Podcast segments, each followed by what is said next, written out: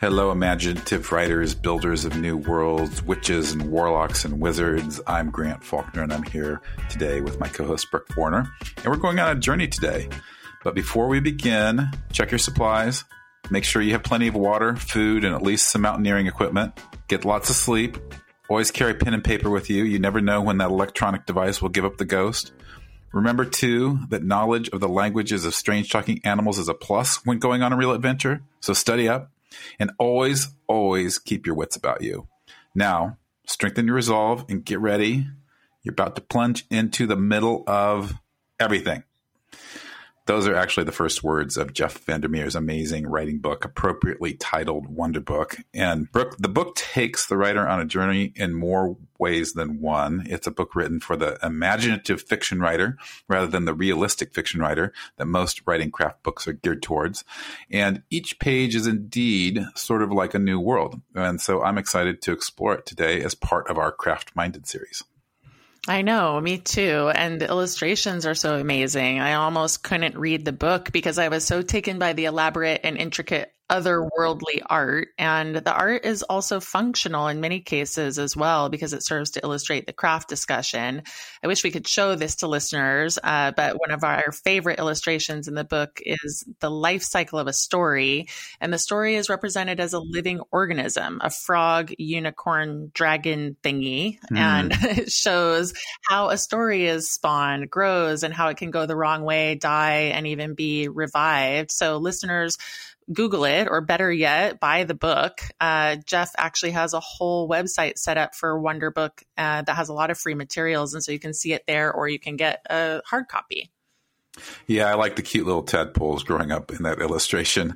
Uh, it's a great life cycle of a of a book, and I, I, do want to emphasize how this book goes beyond the boundaries of a lot of craft books. And I don't want to diminish other craft books, but this one isn't meant to necessarily be part of the MFA Writing Workshop Industrial Complex, although it should be. You know, its focus is on other worlds, and uh, Vandermeer says he hopes that writers of fantasy, horror, science fiction, magic realism, or any surrealist mode, you know, will find a home in the book. And as a more realistic writer personally, however, I have to say that I too found a home in the Wonder Book. And that, that's because I think the best craft tool we have as writers is our imagination. So it was refreshing to read viewpoints that were maybe grounded in fantasy, if that's the right way I would put it. But they spark so many different ways of looking at a story or looking at the world in general. And that's actually one hazard, I think, of craft books. They're often full of the nuts and bolts of writing, but the most crucial tool of all is your imagination and your passion for your story. Yeah, I like that Jeff calls the book a cabinet of curiosities, which is really a perfect description. And even for memoirists who we like to include, or who I like to include, you know, any authors of creative nonfiction in general, it's important to explore flights of fantasy and be grounded in fantasy even because accessing and nurturing that side of ourselves can help us explore and put words to the reality we experience. And you know i put reality in quotation marks. And jeff writes that even the most mundane moments of our existence can be inhabited by hidden complexity and with wonder. And i really just love that this book is a reminder of that yeah, when I was reading through Wonder Book, I thought of Matthew Salesses, who uh, we had on a year or so ago to talk about his book Craft in the Real World, and and Matthew said, "Craft tells us how to see the world," which I thought was a really interesting because of the way it invites craft to be deconstructed and then reconstructed. So, craft is a lens, in other words, and that lens might be different conventions of writing, cultural biases, genre expectations, you know, or many other things. And I think it's interesting in terms of this book because a lot of the craft discussion in Wonder Book is about how to see other worlds. But in seeing those worlds, we're also seeing our own world, of course. Yeah, I'm wondering as I'm listening to Grant, do you have any examples of how fantasy novels or movies have reflected the real world, like how their craft helps us see the real world in the way that you're talking about? Yeah, you know, I'm thinking um, most recently I saw the movie Dune. And uh, when the remake came out, so not the original Dune, but you know, I, I just kept thinking about how so many things in that story were such an interesting commentary on our real world. You know, it covers environmental stress and human potential and altered states of consciousness and developing countries' revolutions against uh, imperialism. And that reminded me so much of our current times, even though it was a, a, novel written way back in the 60s. So I think there's always something liberating for the writer to, to set these problems in another world. And by having them in another world, that doesn't diminish the issues for the reader. It actually, I think, magnifies them. Yeah, a hundred percent. And it's, I, it's what makes them more relatable, right? There's this otherworldly context for the issues of our day. And it's interesting too, because of course history repeats itself. Uh, so I'm super excited to hear Jeff speak about these issues and more in this continuation of our craft series. We will be right back after this short break.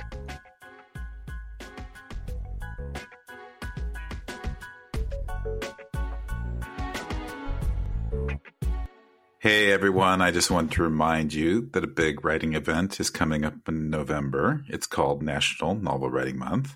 And uh, here are some things to think about uh, if you've done it or even if you haven't done it. One, part of its premise is not to wait until someday to write your novel because someday tends not to happen. So make your novel a priority and write it today, you know, during National Novel Writing Month. And the way that that happens is, is that National Novel Writing Month, also known as NaNoWriMo, it's a 30 day challenge to write 50,000 words of your story. So let's do some math. That's about 1,700 words a day. That's very doable. Let me tell you, I've seen it happen thousands and thousands of times. And I always describe NaNoWriMo as one part writing boot camp and one part rollicking party. And the boot camp part is, of course, you know, showing up every day and, and honing your discipline to, to write and to keep writing and tracking your progress and being accountable. And then the party part is that we have this amazing community surrounding uh, NaNoWriMo. It takes place online, takes place in person. We've got a thousand volunteers around the world organizing writing gatherings in your community, probably. So, yeah, write with others, have fun writing. Also, write the novel of your dreams. You know, we say a goal and a deadline is a creative midwife. So, sign up for that midwife. It's all free on nanowrimo.org. I'll see you in November in Nanoland.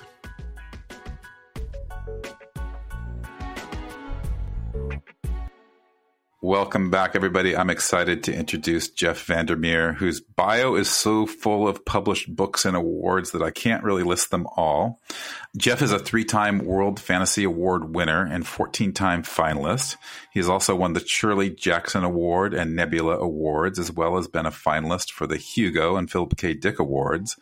His novels include the New York Times bestselling Southern Reach trilogy, which includes Annihilation, Authority, and Acceptance.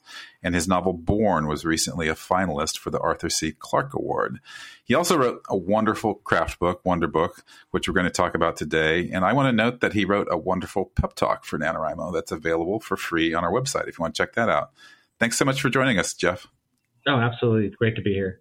Well, Jeff, I've read all sorts of craft books over the years. I'm, I kind of have a fetish or an addiction for them, and and I can safely say that Wonder Book is a, a singular writing book. You know, one that really stands out in truly wondrous ways from the others. And you describe Wonder Book as the definitive guide to writing imaginative fiction. So I was wondering if you can start by telling us what you mean by imaginative fiction and why you decided to write Wonder Book. Well, I think that one reason I decided to write Wonder Book is because I've been searching for a way to do something unique about writing for a while. You know, I like writing books, and I, I, you know, honestly could have written one that was just kind of the normal way before, but it felt like I'd be reinventing the wheel. And then Abrams Image came along and asked, would I do a writing book with all kinds of illustrations and, and art? And suddenly the idea of translating a lot of concepts and stuff into diagrams and art and a visual sense, you know, made everything come come alive for me in terms of doing something that hadn't been done before uh, and maybe reaching people who learn visually as opposed to by reading, you know, text about whatever subject is under discussion. Uh, and then imaginative fiction is just uh, trying to cast as broad an umbrella as possible. You know, when I was growing up and reading books, I was writing pretty surreal, out there stuff. And most of the writing books that I loved the most, they had only examples of extremely mimetic fiction. So like revising fiction is a great book, but it's all like Hemingway and and people like that. And uh, other than that, what you'd find are science fiction or fantasy books on how to write, you know, science fiction or fantasy, as opposed to just a general writing book that includes examples from all over, including genre fiction. And so that appealed to me as well, just writing a general writing guide that incorporated those examples in, in that way. And, and it just, uh, it, it just kind of came together, you know, kind of marvelously well, Uh, I think.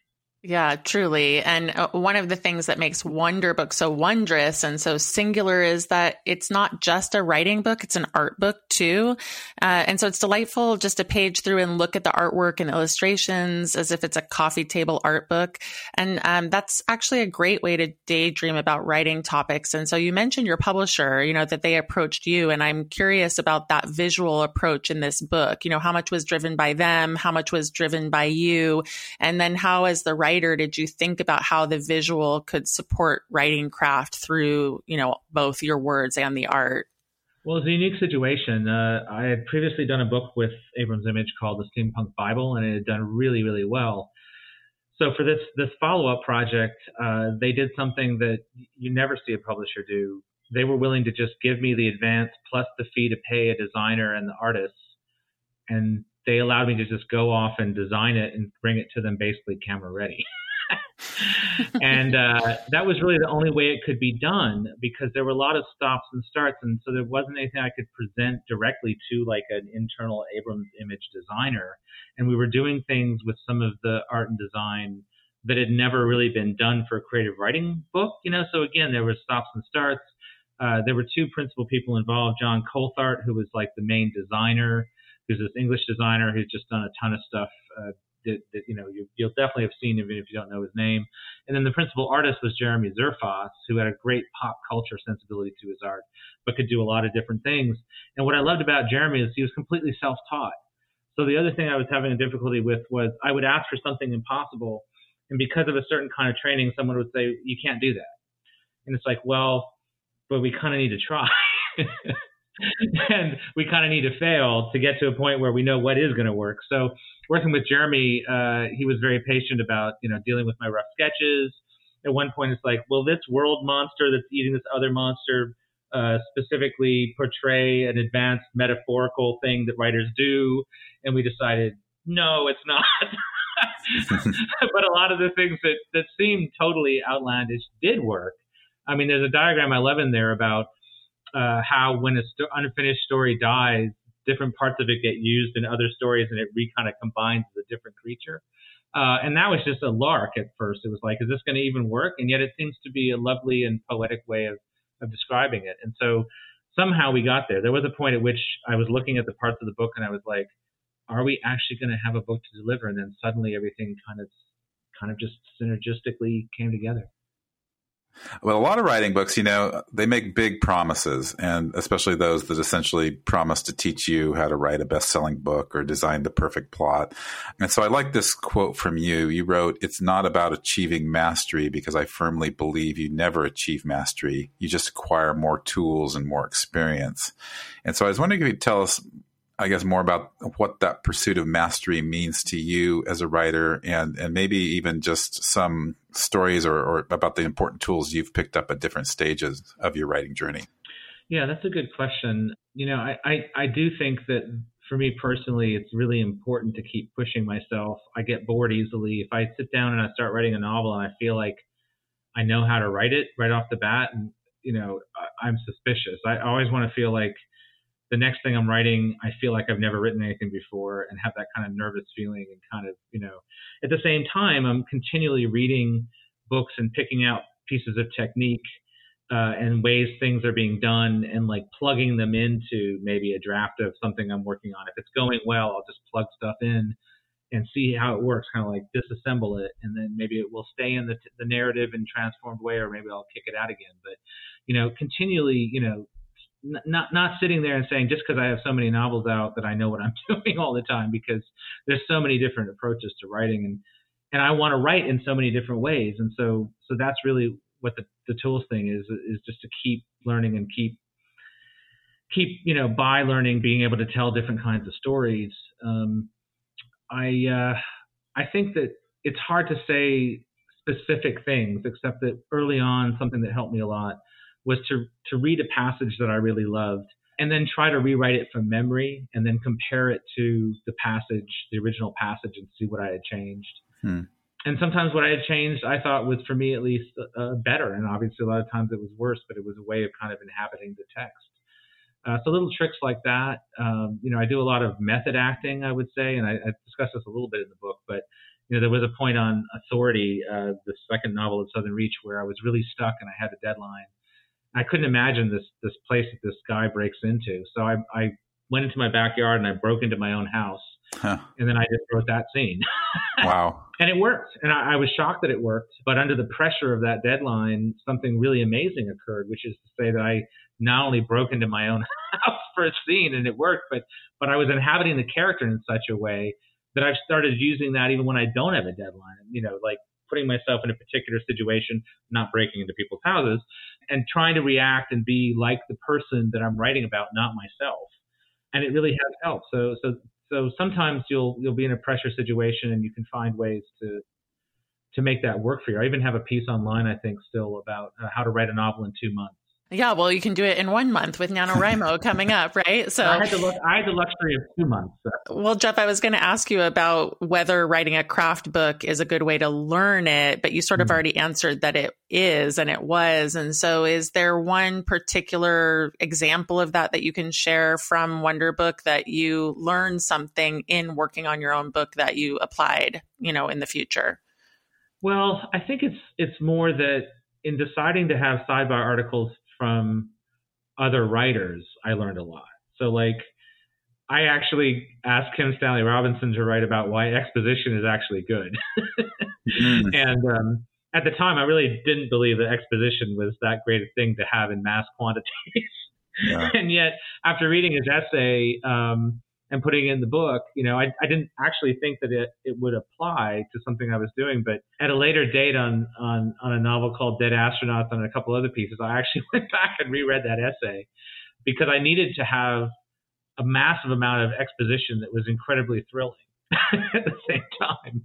So, so the, the really hilarious thing is sometimes I do find myself in a situation where I go back to Wonder Book and I'm like, I can't remember what that, that great, amazing person who is not me, but is in the book uh, said about this thing, but I, I think it's going to help me on, on, this new novel.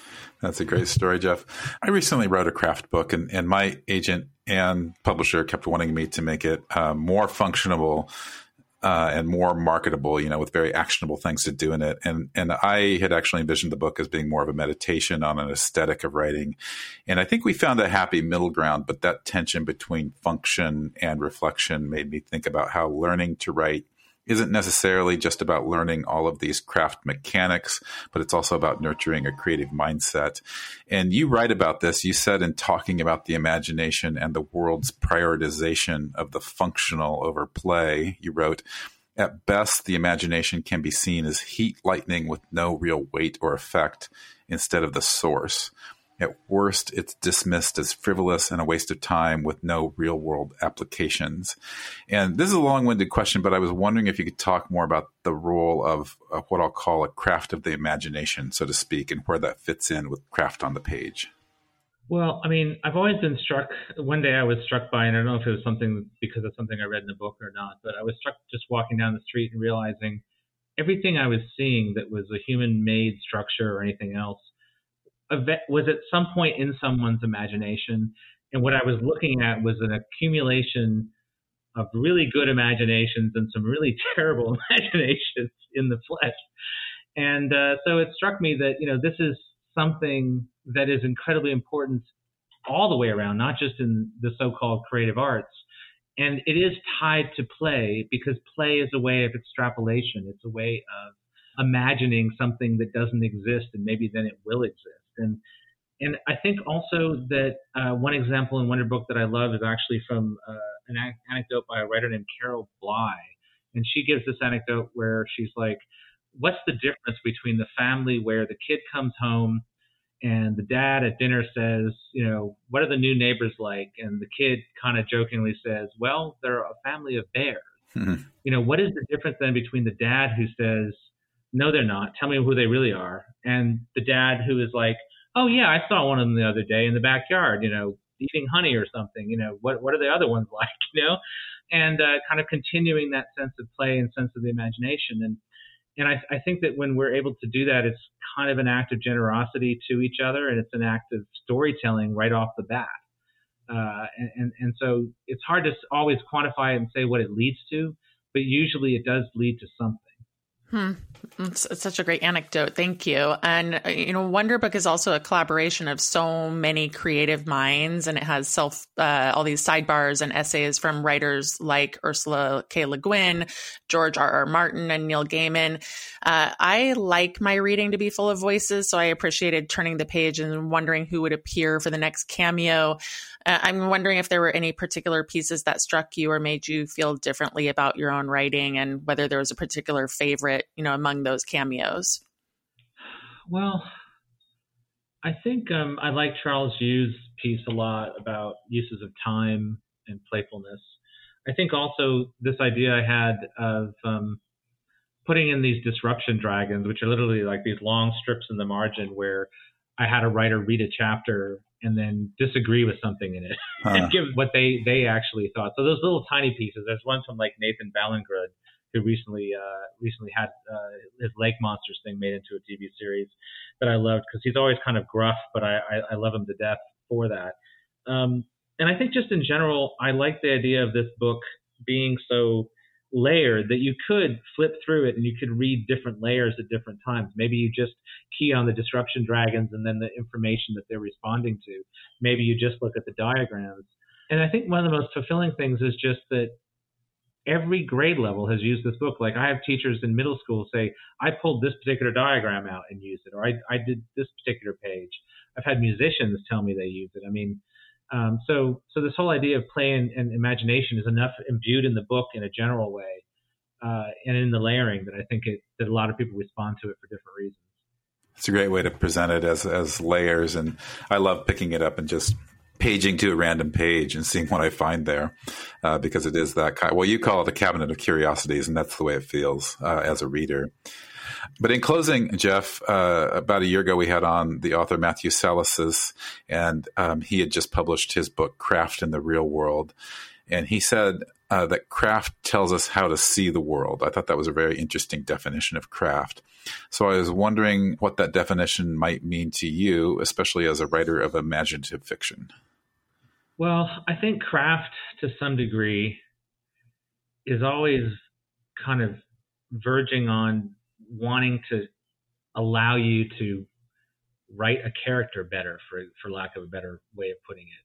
Yes, it's it's it's it's involved with plot and structure and everything else, but for me, where everything comes out of character, including structure to some degree, because it's really about the way the character sees the world. You know, that's what the craft is about. Um, and sometimes it's craft where the reader won't necessarily see it and they're not meant to until a second or third read. But that's also a kind of layering that I find compelling. And there's things in there that I will only ever know um, that are the craft of autobiography that's changed into fiction. And that also is about character. So, so I read it as a, a character thing. And then I also read it as, you know, you do a lot of subconscious things as a writer and you need to know the difference between the subconscious things that you let need to let be organic and the mechanical things you can work on. Uh, so there's a craft to, you know, nurturing your imagination and your subconscious and allowing it to do what it's going to do.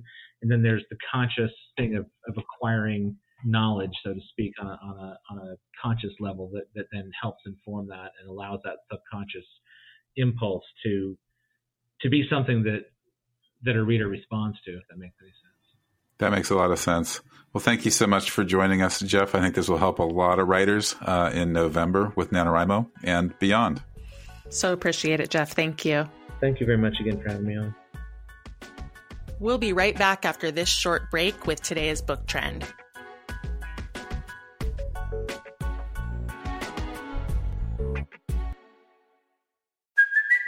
It's Kaley Cuoco for Priceline. Ready to go to your happy place for a happy price? Well, why didn't you say so? Just download the Priceline app right now and save up to 60% on hotels. So, whether it's Cousin Kevin's Kazoo concert in Kansas City, go Kevin, or Becky's Bachelorette Bash in Bermuda, you never have to miss a trip ever again. So, download the Priceline app today. Your savings are waiting. Go to your happy place for a happy price. Go to your happy price, Priceline. Welcome back, everybody. Today's book trend is getting blurbs for your book once it's published. Um, and this is on my mind because I just finished getting blurbs for my latest book. And, you know, as readers, we know that blurbs on the back of books are, you know, at least somewhat contrived. Um, we know that blurbs are about marketing, you know, that they're not necessarily a real testimonial, but blurbs work. You know, when I pick up a book in the bookstore, I almost always read the blurb first. And people have used blurbs for literally hundreds of years to sell books. So I thought it'd be interesting to explore this topic for listeners because this getting of the blurbs and asking people to give you blurbs is always like a super challenging thing. And, you know, like when I got them for my most recent book, you know, like anybody, I want the the kind of biggest, best authors possible. You know, to, I want them to have this name recognition and to add credibility to the book and to write a good blurb. And it's always a little bit weird because I usually end up asking authors who I don't necessarily know and I did that again this time. I emailed, uh, let me think, I think two of the four people I got blurbs from, I didn't know at all. Um, and so I was just amazingly touched that they would write a blurb because also, uh, since I write blurbs, I know how time consuming and taxing it can be. It's just another thing on your to do list. And it, it takes me, it does take me time because even though I might not read somebody's whole novel, I'll read enough of it to write a good blurb. And, writing a good blurb, I want to do it in a very thoughtful way. And so I have had authors, you know, I had one author tell me that he was full up for blurbs and that he would write kind of this um, very stereotypical conventional blurb of like, hey, look at this glittering debut or this wonderful new follow up. And I actually took that blurb from him because I he had a great name and reputation. And then another blurber, this was for a past book. I was super gratified when she said she'd write the blurb. But then weeks went by, months went by. I sent her at least two or three follow ups. It's so tough to remind somebody to write a blurb for you. But I'm so glad I did do those follow ups because she gave me this wonderful blurb in the end. So, Brooke, I'm curious if you have any interesting tips about blurbs from the publishing or editing or even the author side. Yeah, I mean, blurbs are among the most highest ranking concerns authors have when they want to sign with us. And so I will just say what I tell my authors, which is make a list, sure bets, reaches and then pie in the sky people to solicit. And it's important to remember that the big name authors are super busy and they get asked a lot. And so they're not always likely to lend their name to a book that they don't have any connection to at all. So that's pretty impressive that you got two people like that. Uh, I'm sure you wrote a very flattering letter, which oh, is also, yeah, as part of it. You know, you do want to send a personal note talking about why you love their work and why you're hoping they'll blurb your book. And, you know, people ask me what you said, you know, are endorsements, aka blurbs, even still that important? And the answer is yes, you know, because the industry is built around this premise that what other people have to say about your book is what drives awareness and sales. And that is definitely true. Yeah, I was going to add one little bit to that thought is that we often think about blurbs as a way to sell the book to readers. But a friend of mine recently told me how she got blurbs after she finished her book, and then she used those blurbs in her proposal to engage agents and editors, you know, to give her more her book more credibility up front. And I thought that was super fascinating and something to think about, especially if you're a first time author. I also use my blurbs to pitch my book for coverage in publications. Uh, for example, I just reached out to several writing publications to see if they'd like to excerpt my new book. And it was great to include a blurb from a notable author in that query. And I do this for all press outreach. In fact, you know, when I reach out to podcasts or, or to reviewers, I always include the blurb up top and, you know, sometimes bold it or set it somehow format it so that it grabs attention to the reader. So, Brooke, you talked a little bit about the nuts and bolts of blurbs, you know, but I'm but I want to dig into that a little bit more. How many blurbs should a writer ask for? And is this a better role for the editor? I'm curious. You know, you might have more connections than the author. And then when in the publishing process should an author ask for a blurb? Well, I'll start with the last question. The earlier, the better. You know, for big name authors, you probably want to give them at least four months, if not more. And I think the writers should do the asking. I mean, if your publisher or your editor has a connection or directly knows that person, that's one thing. And I have asked for many, many blurbs over the years on behalf of my authors. But, you know, if not, then I always say the author should do it. So eh, the other thing is that the author is always going to be more heartfelt in their ask, usually. Mm-hmm. Uh, and then in terms of the question of how many, at least I mean, one. Let's start there. yeah. Uh, you know, two or three on the back cover of a book is definitely sufficient and is really all you need. And then we have authors, of course, who just get, you know, 20 to 30, which is a lot, but you can use them for anything. You know, you can have a praise sheet, you can have tons of blurbs on your Amazon page. So I would say the sweet spot is somewhere in the range of uh, three to 10. Okay. Wow. I never even thought of the 10 or 20. But as I said, you know, I'm always immensely thankful that someone, especially the people I don't know, are doing what is free labor for my book.